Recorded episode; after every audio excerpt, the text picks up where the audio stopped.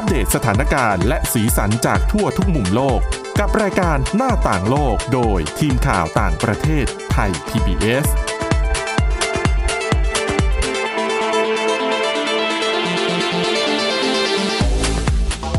วัสดีครับ ต้อนรับคุณผู้ฟังสู่รายการหน้าต่างโลกกับทีมข่าวต่างประเทศไทย PBS นะครับ วันนี้อยู่กับคุณกรีนจิรวัตรมาสุขและผมก้าวพงศธรสุขพงศ์ครับ ครับผม สวัสดีฮะ วันนี้มีหลากหลายเรื่องราวมาเล่าให้คุณผู้ฟังได้ฟังเช่นเคยนะครับ มีเรื่องของความคืบหน้าเกี่ยวกับการพัฒนาวัคซีนพาสปอร์ตที่ตอนนี้หลายประเทศ หลายองค์การระหว่างประเทศแล้วก็ภาคเอกชนพยายามผลักดันในรูปแบบครับของผมดิจิทัลกันมากขึ้นนะครับ คุณกรีนก็มีเรื่องของ กัปตันอเมริกาภาพยนตร์ชื่อดัง แต่ว่าเป็นเอ่อมาในรูปแบบของ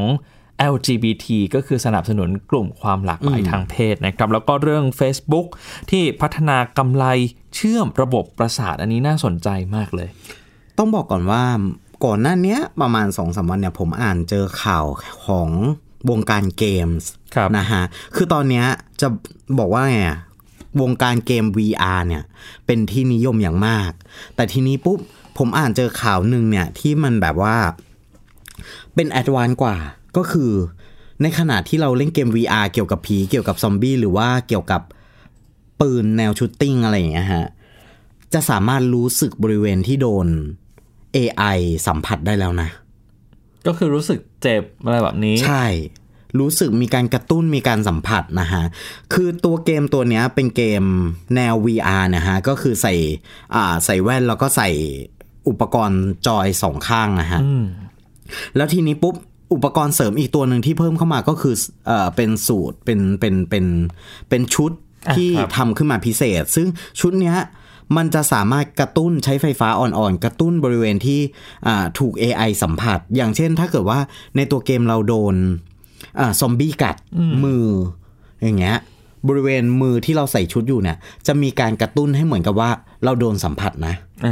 อ่าอะไรอย่างเงี้ยแล้วคุณคิดดูเดี๋ยวว่ารสอ่ารสชาติของการเล่นเกมอะครับ มันจะแบบฟินขนาดไหน เพราะว่ามันเหมือนเป็นโลกเสมือนออกมาอีกอะพร้อมกับอีกบริษัทหนึ่งก็พร้อมที่จะประกาศที่จะผลิตโลกเสมือนนะต้องบอกว่ามีเกมเกมหนึ่งเกมที่ฮิตกันมากตอนนี้ก็คือ Genshin Impact นะครับ แต่ผู้บริษัทเนี่ยเอ่อผู้ผู้บริษัทผู้ผลิตเนี่ยนะฮะเขาก็บอกว่าจะ ผลิตโลกเสมือนที่เหมือนกับเกมของ Genshin Impact สำหรับรองรับการเล่นเกมแบบ VR ก็คือเหมือนตัวเราไปเป็นตัวละครเกมในนั้นแล้วก็เราก็เล่นไปเรื่อยครับนะฮะทีนี้ปุ๊บตอนนี้ Facebook ครับกำลังพัฒนาเทคโนโลยีกำไรข้อมือ ที่ทำงานเชื่อมกับระบบประสาทและสมอง เพื่อช่วยควบคุม augmented reality นะฮะ ในอนาคตเราอาจจะกระดิกนิ้วเพียงไม่กี่ครั้งก็สามารถสั่งกาแฟหรือสร้าง playlist เพื่อเอ่อเพื่อฟังเพลงง่าย ๆ ได้นะฮะ ผ่านเทคโนโลยีกำไลข้อมือแบบใหม่ที่ Facebook เนี่ยกำลังพัฒนาขึ้นอืมแม้ว่ากำไลข้อมือนี้จะยังอยู่ในช่วงพัฒนานะฮะ แต่ก็มีการเปิดเผยรายละเอียดออกมาแล้วว่า Facebook Reality Labs เนี่ย รอบล่าสุดก็ทำให้เห็นถึงความน่าสนใจไม่น้อยโดยกำไลนี้เนี่ยทำงานเชื่อมต่อกับอ่า ระบบประสาทกล้ามเนื้อ จนไปถึงสมองของผู้ใช้งานก่อนจะประมวลผลออกมาเป็นคำสั่งต่างๆ ที่จะออกมาในโลกของ Augmented Reality หรือว่าความจริงเสมือนเฟซบุ๊กระบุว่าผู้ใช้งานเนี่ยจะสามารถพิมพ์ข้อความคำสั่งต่างๆ ในโลกเสมือนเนี่ยโลกความจริงเสมือนได้นะฮะ โดยไม่จำเป็นต้องใช้เมาส์หรือแป้นพิมพ์อีกต่อไป เพราะว่ากำไรนี้จะวิเคราะห์การเคลื่อนไหวของกล้ามเนื้อและนิ้วของเรา ก่อนที่จะตีความออกมาเป็นคำสั่งด้วยตัวเอง โดย Facebook เรียกสิ่งนี้ว่า intelligent click นะครับ อธิบายให้เห็นภาพมากขึ้นกว่านี้ก็คือ นิ้วมือของเราจะทำหน้าที่กลายเป็นเมาส์ฮะ หรือทัชแพดด้วยตัวมันเองนะฮะ โดยเทคโนโลยีนี้กำลังจะทำงานคู่กับแว่น AR เพื่อมองเห็นภาพต่างๆ ได้ด้วยอ่า ทาง Facebook ระบุว่าสัญญาณผ่านกำไรข้อมือนี้มันชัดเจนมากที่อุปกรณ์จะเข้าใจการเคลื่อนไหวของนิ้ว แม้กระทั่งการเคลื่อนไหวของขอบเขตอ่ามีลักษณะแบบแค่มิลลิเมตรก็ตามอะคือแค่นิดเดียวมันก็รู้สึกได้นะฮะ นอกจากประโยชน์ด้านการใช้งานสั่งการบริการต่างๆ แล้วเนี่ย Facebook ก็ยังระบุเพิ่มอีกว่า กำไรข้อมือชนิดนี้จะยังสามารถนำไปใช้กับการเล่นเกม เช่น การยิงธนูในโลกของ AR ได้อีกด้วยนะครับ ก็คือใส่กำไลใส่แว่น AR นะฮะ แล้วก็ง้างมือก็เหมือนยิงธนูเล่นเกมอ่าอะครับนะฮะ ถึงอย่างนั้นเนี่ยหลาย ๆ สื่อด้านเทคโนโลยีเอ่อก็ตั้งข้อสังเกตว่าเทคโนโลยีนี้เนี่ยอาจจะเข้าถึงการล้วงข้อมูลจากสมองของผู้ใช้งานได้หรือไม่ นี่คือการเป็นการคิดแบบ advance ขั้นกว่า ออกไปอีกนะฮะ การมาถึงของเทคโนโลยีนี้เนี่ยที่เชื่อมเข้ากับข้อมูลระบบประสาทและข้อมูลสมองของผู้ใช้งานเนี่ยกำลังจะถูกพูดถึงอย่างมากนะฮะ แล้วก็กำลังจะมากขึ้นเรื่อยๆ ในยุคปัจจุบัน เพราะว่านอกจาก Facebook แล้วก็ยังมีเทคโนโลยีนูราริงของบริษัทของอีลอนมาอีลอนมาร์กใช่ ตอนนั้นก็คือเป็นข่าวกันว่า มันกลายเป็นการตั้งข้อสังเกตแนวทางการปกป้องข้อมูลส่วนตัวของผู้ใช้งานในมิติที่ลึกเข้าไปในระดับอ่าในระบบของ ระบบประสาทอืมคือเวลาที่มันมีการคุยกันว่าถ้าเกิดว่า เราสวมเจ้าอุปกรณ์ตัวเนี้ย แล้วมันเจาะเข้าไปถึงประสาทเนี่ย อะไรจะเป็นตัวหยุดมันอ่าเพราะว่าสมองมันจะคิดได้ตลอดเวลา คือตอนแรกเป้าหมายก็คือการช่วยเหลือผู้ป่วยอัลไซเมอร์อืมหรือเรื่องของระบบความจำนะครับ แต่ว่า มันก็ยังไม่มีตัวควบคุมในเรื่องของความปลอดภัยเรื่องของความเป็นส่วนตัวของเราเหมือนกันอืมเพราะว่าทุกความคิดในสมองเนี่ยมันจะถูกถ่ายทอดออกมาหมดเลย เพราะฉะนั้นครับเนี่ยมันก็อันตรายอืมนะครับ ในในวงการที่เขาพูดกันนะนะครับว่ามันก็อันตรายมาก ทีนี้เราย้ายจากเรื่องเกมมาเป็นเรื่องการ์ตูนกันบ้างครับนะฮะทุกคนในปัจจุบันนี้ไม่มีใครไม่รู้จักกัปตันอเมริกาอืม เป็นตัวละครเด่นของค่ายมาร์เวลเลยทีเดียวนะฮะ ในครับแก๊งอเวนเจอร์สทีนี้ปุ๊บ มันก็มีหลาย universe แหละ มันมีหลายโลกหลายขั้นตอนหลายหลายเขาเรียกว่าอะไรล่ะ หลายโลกทับซ้อนอะ่ะ มันก็จะมีหลายอย่างสไปเดอร์แมนก็มีหลายคนนะฮะ ตัวละครต่างๆมีหลายหลายตัวแล้วก็หลายเรื่องราว แยกออกมาเป็นชั้นๆๆนะฮะ ทีนี้อ่าความที่ผมหยิบเรื่องนี้มาเนี่ยก็เพราะว่ามันเป็นเวอร์ชั่นแรกที่ ตัวละครกัปตันอเมริกาเป็น LGBTQ+ อืมนะครับเขาบอกว่าเป็นเรื่องที่ดีมากที่เห็นองค์กรต่างๆ ทั่วโลกเนี่ยให้ความสนใจเกี่ยวกับเรื่องของความหลากหลายทางเพศมากขึ้น โดยล่าสุดเนี่ย Marvel Comics ค่ะได้ฉลองครบรอบ 80 ปี ตัวละครกัปตันอเมริกาด้วยการเปิดตัวซีรีส์คอมิก The United States of Captain America ครับ นะฮะซึ่งจะมีการปรากฏตัวของกัปตันอเมริกาคนใหม่ที่เป็น LGBT เอ่อ LGBTQ ด้วย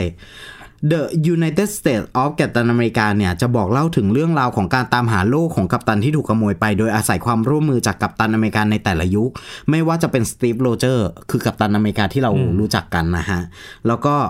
บัคกี้บาร์นส์ ก็คือ Winter Soldier นะฮะ แล้วก็จะมีจอห์นวอลเกอร์แซมวิลสันก็คือฟอลคอนที่เรารู้จักกันในเกมเอ่อในภาพยนตร์ ซึ่งในระหว่างทำภารกิจเนี่ย พวกเขาไปค้นพบกับเด็กหนุ่มคนหนึ่งที่เป็น LGBTQ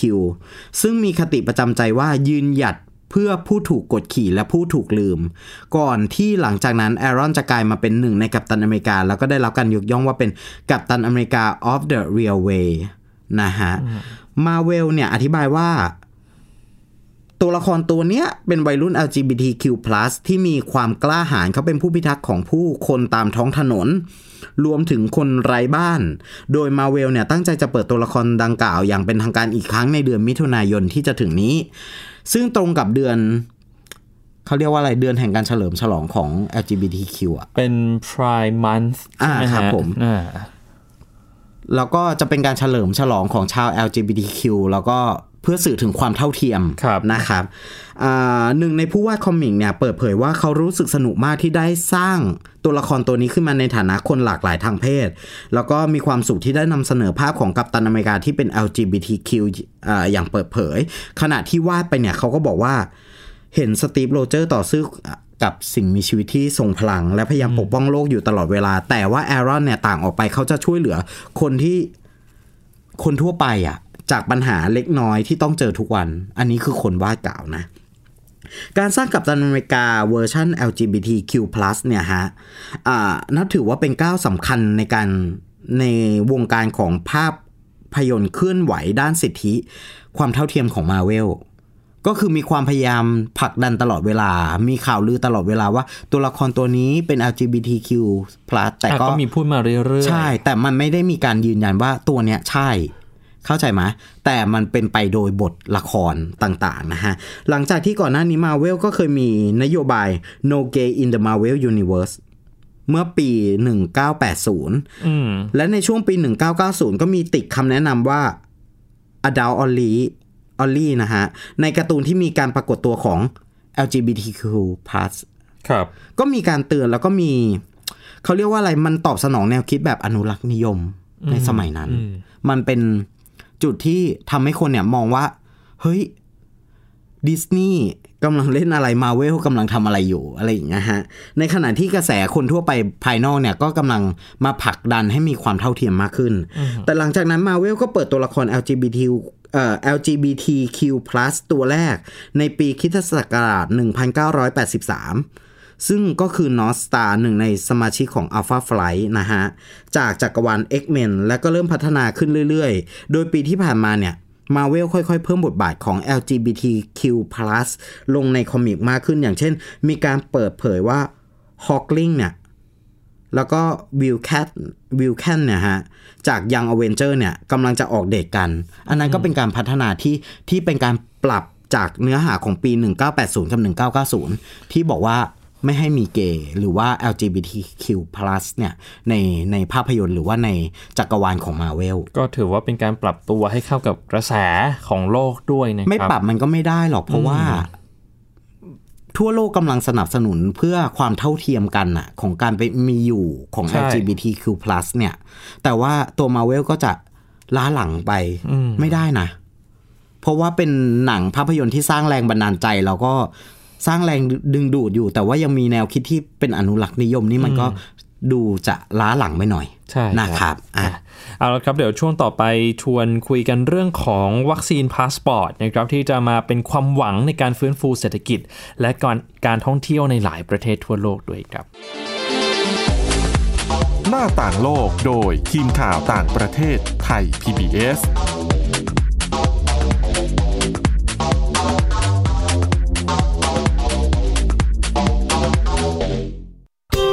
PBS Application on Mobile ให้คุณเชื่อมโยงถึงเราในทุกที่ทุกเวลา ได้สัมผัสติดตามเราทั้งข่าว รายการ รับชมรายการโทรทัศน์ และฟังรายการวิทยุที่คุณชื่นชอบ สดแบบออนไลน์สตรีมมิ่งชมรายการย้อนหลัง ข้อมูลกิจกรรมไทย PBS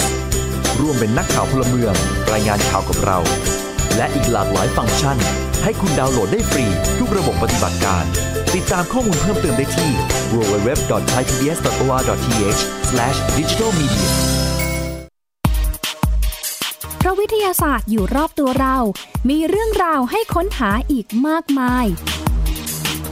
เทคโนโลยีใหม่ ๆ เกิดขึ้นรวดเร็ว ทำให้เราต้องก้าวตามให้ทัน อัปเดตเรื่องราวทางวิทยาศาสตร์ เทคโนโลยี และนวัตกรรมที่จะทำให้คุณทันโลก กับรายการ s c i e n t e c h ทุกวันจันทร์ถึงวันศุกร์ทางไทย PBS Radio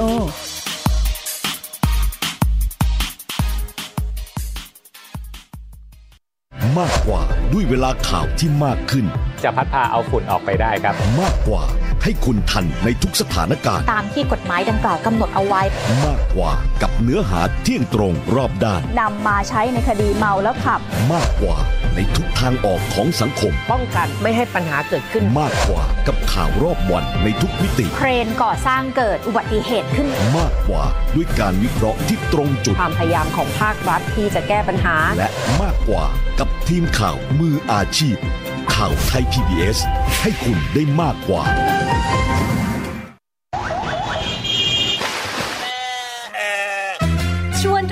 ตะลุยไปให้สุดโลก สบัดจินตนาการกับเสียงต่างๆ ไปพร้อมกัน ในรายการเสียงสนุกทาง www.thaipbspodcast.com และแอปพลิเคชันไทย PBS Podcast แล้วเจอกันนะครับ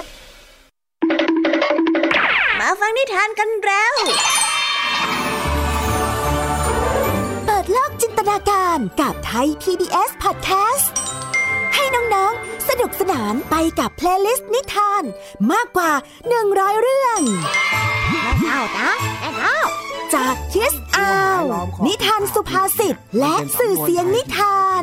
ฟังได้ที่ www.thaipbspodcast.com และแอปพลิเคชัน Thai PBS Podcast ตั้งแต่วันนี้เป็นต้นไป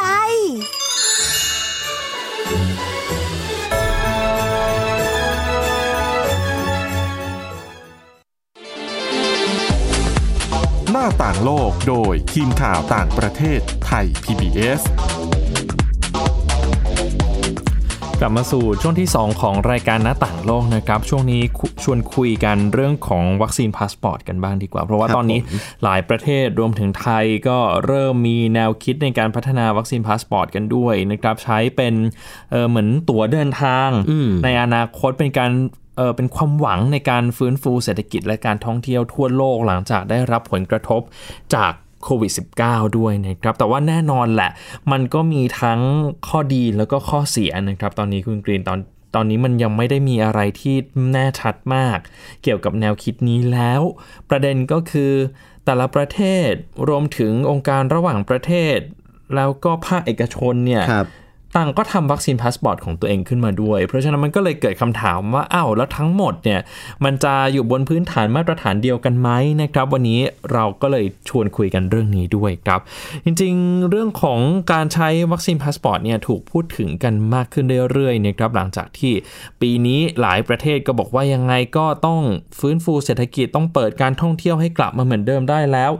โดยเราจะเห็นทางฝั่งยุโรปก่อนนะครับ ตอนนี้จริงจังมากก็มีกรีซไซปรัส อิสราเอล 3 ประเทศนี้เขาทำข้อตกลง ใช้วัคซีนพาสปอร์ตร่วมกันนะครับ เรียกว่า Green Passport เป็นแอปพลิเคชันบนโทรศัพท์มือถือเพื่อเปิดการท่องเที่ยว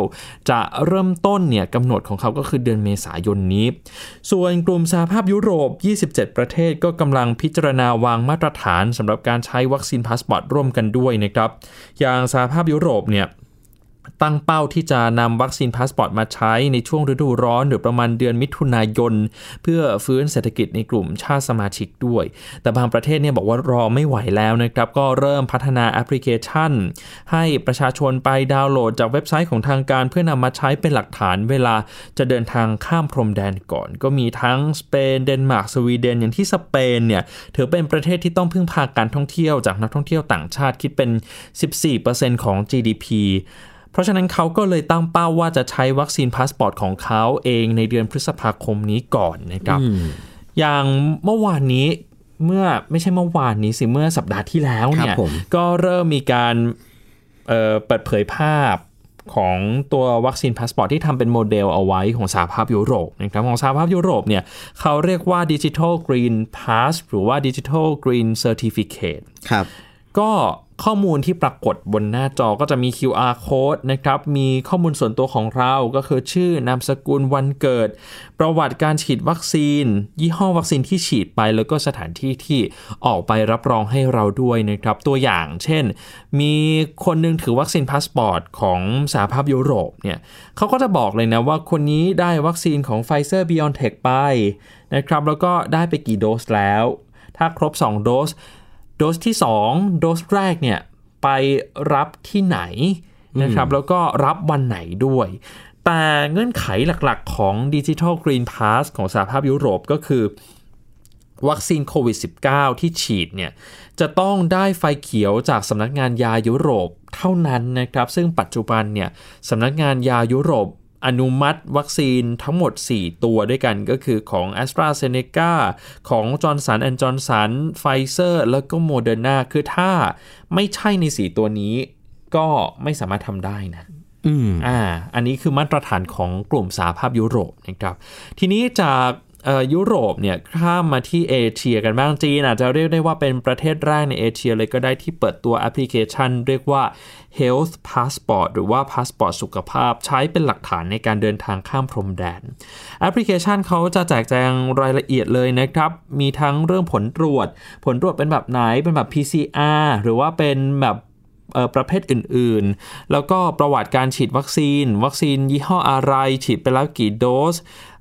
ข้อมูลสุขภาพอื่นๆ ด้วย เคยติดโควิด -19 ไหม อะไรแบบนี้ก็ถือว่าเป็นข้อมูลที่ละเอียดมากทีเดียวนะครับ แต่ประเด็นก็คือมันไม่เฉพาะรัฐบาลของประเทศต่างๆ ที่กำลังพัฒนาวัคซีนพาสปอร์ตอยู่นะครับ องค์การระหว่างประเทศ ภาคเอกชนหลายแห่งสายการบินก็เริ่มขยับตัวในเรื่องนี้เหมือนกัน ก่อนหน้านี้จะมีเรื่องของ IATA สมาคมการบินระหว่างประเทศครับผมที่ทำเป็นคล้ายๆ Travel Pass อืมเป็นวัคซีนพาสปอร์ตสำหรับคนที่จะเดินทางไปไหนมาไหนที่ต้องเอ่อบินระหว่างประเทศนะครับ แต่ว่าอย่าง World Economic Forum หรือว่าสภาเศรษฐกิจโลกเนี่ยเขาก็ให้การสนับสนุนในการพัฒนาแอปพลิเคชัน อันหนึ่งชื่อว่า Common Pass ขึ้นมาเหมือนกันคือ Common Pass เนี่ยจะใช้เขาบอกว่าใช้วิธีแบบเอ่อ บล็อกเชนครับก็คือผมเก็บข้อมูลเชื่อมข้อมูลกับโทรศัพท์ของเออ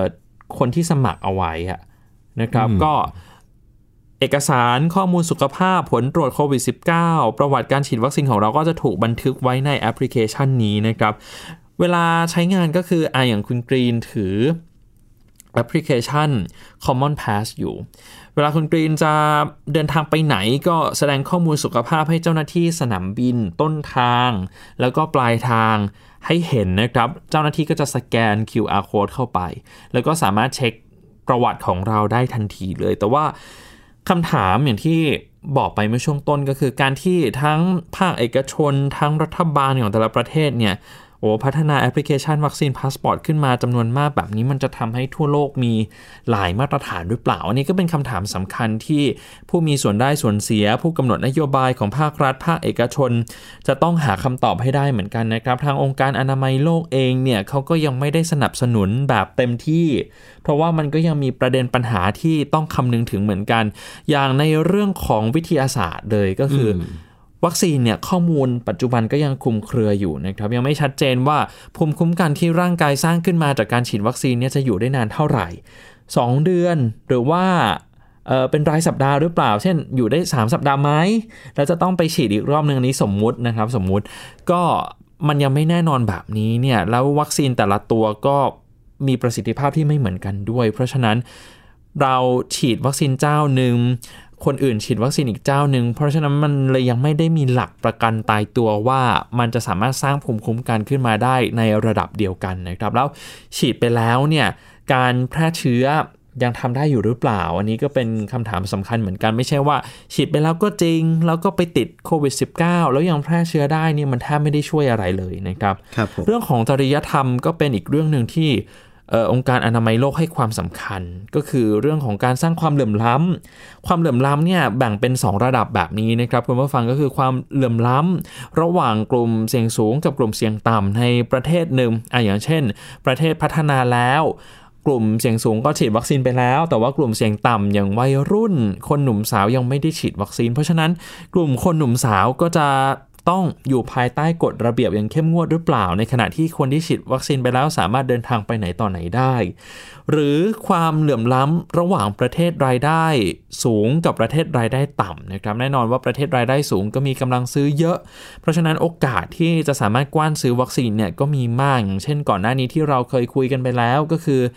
ประเทศรายได้สูงบางประเทศเนี่ยกว้านซื้อเอาไว้เยอะแยะมากเลยนะคุณกรีนคือเกินจำนวนประชากรด้วยซ้ำไป เพราะฉะนั้นนี่ก็เป็นเรื่องของความเหลื่อมล้ำที่องค์การอนามัยโลกค่อนข้างกังวลเหมือนกันว่า ถ้าเรามีวัคซีนพาสปอร์ตขึ้นมาจริง ๆ เนี่ยแทนที่มันจะช่วยแก้ปัญหา มันจะยิ่งสร้างความเหลื่อมล้ำให้มากขึ้น แล้วจะกลายเป็นปัญหาภายหลังหรือเปล่านะครับ หรือบางทีเนี่ยเราไม่ได้อยากไปฉีดวัคซีน คือการฉีดวัคซีนมันเป็นการ ไปฉีดโดยสมัครใจเนี่ยนะครับไม่ได้บังคับไป เพราะฉะนั้นเออบางคนไม่ได้ตั้งเป้าว่าจะต้องฉีดวัคซีนตั้งแต่ทีแรกครับผมแต่พอต้องมีวัคซีนพาสปอร์ตในการเดินทางไปไหนมาไหนเนี่ยกลับกลายเป็นการบีบบังคับให้เขาต้องไปฉีดวัคซีน มันไม่ใช่แค่การเดินทางข้ามประเทศนะครับ แม้กระทั่งการเดินทางไปเอ่อสถานที่ใกล้ ๆ บ้าน บางทีอาจจะต้องใช้แอปพลิเคชันด้วย เพราะฉะนั้นถ้าสมมติไม่ได้ฉีดวัคซีนเนี่ย มันจะถูกมองว่าเป็นพลเมืองชั้น 2 ของสังคมหรือเปล่า ไม่ได้รับการให้ความสำคัญเท่ากับคนที่ฉีดวัคซีนหรือเปล่า อันนี้ก็เป็นอีกคำถามสำคัญที่องค์การอนามัยโลก ตั้งคำถามขึ้นมาเหมือนกัน และสุดท้ายก็คือเรื่องของการฉีดวัคซีนไปแล้ว การได้รับวัคซีนพาสปอร์ตมาแล้วเนี่ยมันจะทำให้ประชาชนละเลยการปฏิบัติตามมาตรการ ด้านสุขอนามัยมาตรการควบคุมโรคหรือเปล่านะครับ เพราะว่า อย่างที่เราทราบกันดีปัจจุบันแม้กระทั่งยังไม่ได้มีวัคซีนพาสปอร์ตเลยเนี่ย บางทีคนฉีดวัคซีนไปแล้วก็รู้สึกว่านิ่งนอนใจ ไม่ต้องทำตามมาตรการควบคุมโรคก็ได้นะครับ ไม่ต้องใส่หน้ากากอนามัย ไม่ต้องรักษาระยะห่างก็ได้ เพราะฉะนั้นพอมีวัคซีนพาสปอร์ตขึ้นมาแล้วเนี่ยมันจะยิ่งทำให้ ปัญหานี้เนี่ยมันกระจายตัวมากขึ้นหรือเปล่า อันนี้ก็เป็นความกังวลที่เป็นเพียงส่วนหนึ่งเท่านั้นนะอันนี้ยังไม่รวมถึงเรื่องของความเป็นส่วนตัว ทางข้อมูลสุขภาพที่ในอนาคตถ้าเราใช้แอปพลิเคชัน หรือว่า